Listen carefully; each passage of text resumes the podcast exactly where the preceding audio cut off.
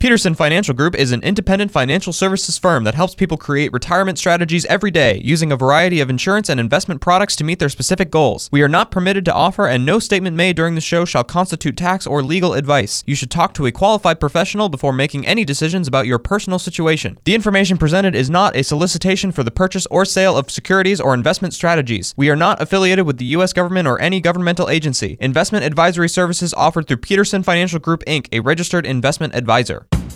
This is the Retirement Ready Podcast with President and Founder Eric Peterson of Peterson Financial Group, Iowa's retirement specialists with an office in West Des Moines. It's time to make sure that you're retirement ready. All right, my friend, uh, let's jump in here and talk a little bit about this. But uh, before we jump into that, you got you got to share that that fidelity story, Eric. That fidelity joke that was hilarious.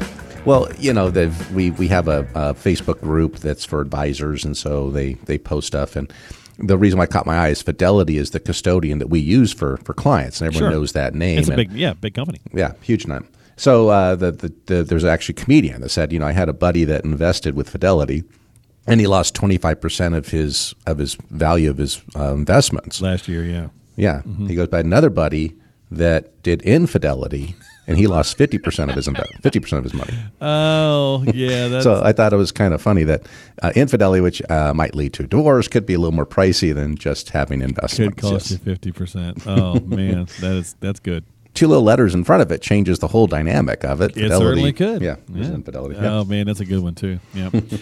We, we, it's not our joke, folks. So don't get mad nope, at us. Nope, nope, don't, just, no, don't yeah. write, write your congressman or call the station. That's right, exactly. So, all right, let's talk about uh, something you might use over at Fidelity, for example, traditional and and yeah, thank you, traditional and Roth IRAs. So a lot of people just don't have a clear picture of them, and now of course you've got Roth 401ks thrown into the mix as well. So that adds Absolutely. another little wrinkle.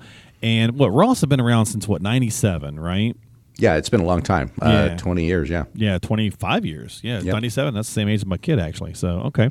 So, do me a favor. First, before we get further into it, what's the difference between the two types of accounts? Most people know, but let's just do a broad kind of overview of traditional versus Roth. The big broad overview is because they both have the same contribution limit amounts, uh, those types of things. The difference is with the IRA, if you put the money in based on income and tax status, that kind of stuff, you can receive a deduction against your income for the money you put in.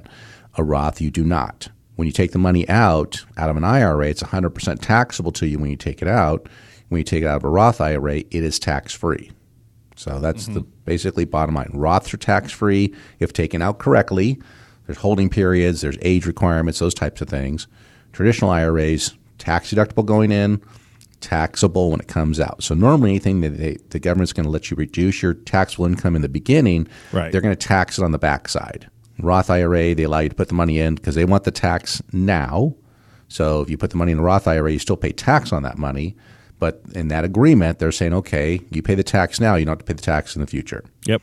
Okay. So that's the basic basic of them. And if you think about it, a lot of people will use the the seed harvest analogy for many things, right? So with the Roth, you know, you're you're basically you're paying the tax on the seed when you're right up right up front, right? Correct. You know, and then with the traditional, you're waiting for that the harvest to totally grow. Uh, and it can get you can have a big field, right? You got a big giant field full of corn or whatever, and now you've got a lot more tax to pay, and that's that ticking tax time bomb that we talk about often when letting a traditional IRA grow and grow and grow. Mm-hmm. Yeah, so yeah, tax on the harvest or taxed on the seed. There you go. Uh, yeah, two big differences. Yeah. So why do you think so many people contribute more to the traditional? As we said a minute ago, it's 25 years old, so it's not like it's brand new, like the Roth 401k, which is you know only been around about 10 or 12 years. Why do you think we're so more focused on the traditional? Just because it's just always been there, or what do you think?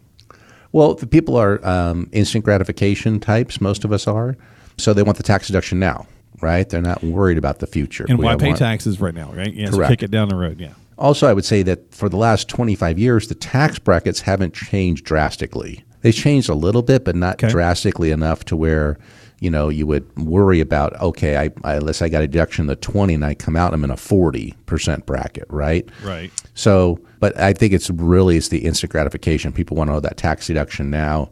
So the number one time that people make IRA contributions is when they file their income taxes too. And so, I mean, one of the biggest IRA writers used to be H&R Block. Because why?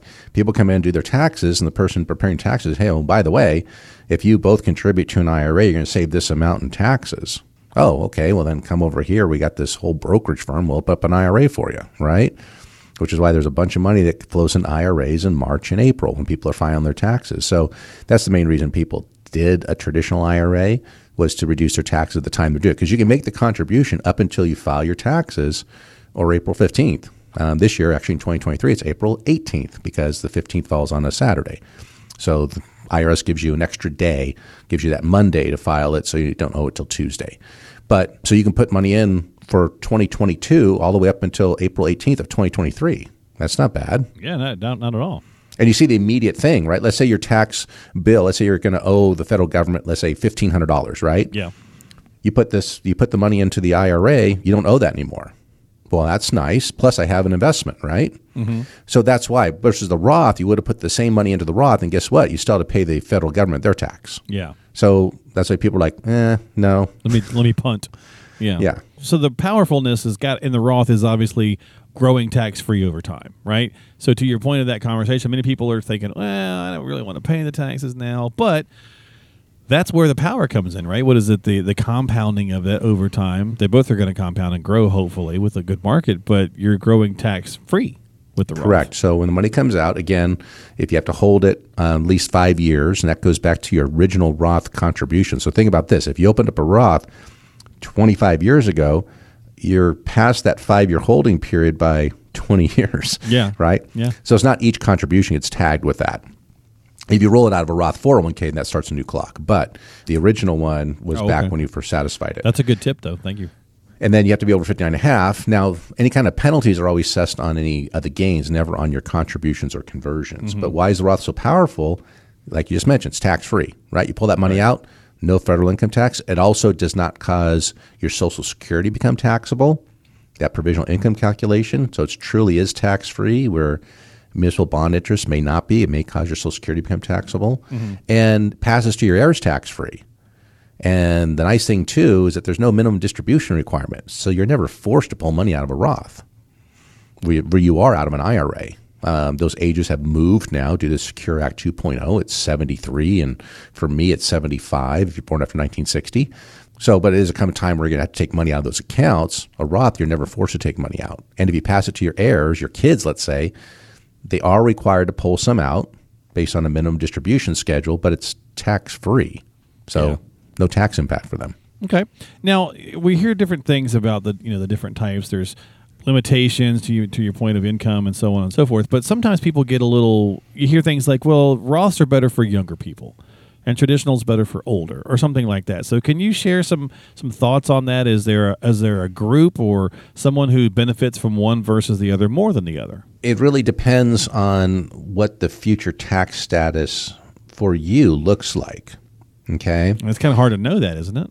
It is. Yeah. It is it's hard to project where tax rates may go. But this is why when we when people want to do Roth conversions, we do Roth analysis. We look and say, okay, well, based on what you, what we're projecting is what you're going to need for income. You're telling us that because you're telling us a budget, right? Right. And we look at your Social Security, and if you have money in a different bucket, like bucket one, which is taxable money, and maybe you don't have to touch your IRAs for quite a while, you can take a little bit out and it gets wiped away by your standard deduction. You may only be paying, you know, 10% on your IRA distributions, even when you're forced to pull them out. So converting now and paying 22 or maybe 24% that might not be the wisest thing for you. You still can do it, you know, just probably is not the most imprudent thing. But let's say you're on the opposite side of that. You want a lot of income and you can afford to pay the tax now. Sometimes it's worthwhile paying that. I mean, we have a 401k here at work, which and we have a Roth side of it.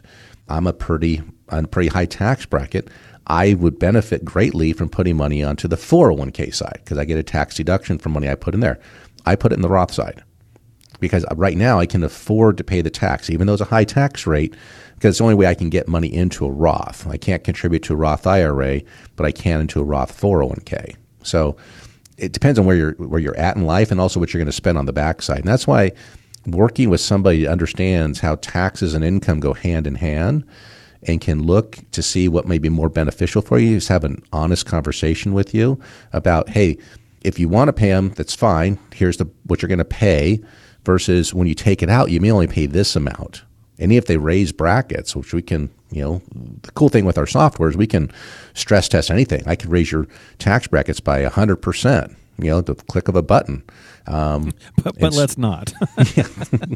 You know, the funny thing is, we do that sometimes. We stress test, and I forget to reset it. So when they come back in for another review, oh no, I'm showing, oh, uh, oh, yeah, your brackets are still high. Let's go back and reduce let's those change down. that. Yeah, yeah, exactly. But but, but that, that's a great tool, though. Yeah, absolutely. So just like anything that's stress tested, right? Cars, uh, pilots, those types of things. Stress test your retirement plan you know, what if we do get in a high uh, tax environment? What if interest rates are not so great or returns not so great? Or what if we have a period like we had from 2000, 2010?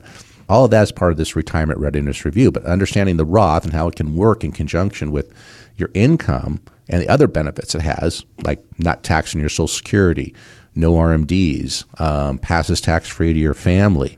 Those are all positives on that side. Just you got to pay the tax now when you do the Roth. So you have to understand what the cost and the benefits are, the advantages and disadvantages. So if you want to know those, give us a call. We can walk you through that. You've been listening to the Retirement Ready podcast. If you have questions about what you've heard on today's podcast and would like to schedule a complimentary retirement readiness review with Eric Peterson and the team at Peterson Financial Group, call now 515 226 1500 is the number to dial. That's 515 226 1500. They are Iowa's retirement specialists and standing by to help you achieve your financial and retirement goals. Want to ask a question online? Visit the team at AskEricPeterson.com. Thanks for listening to the Retirement Ready podcast, making sure that you're retirement ready.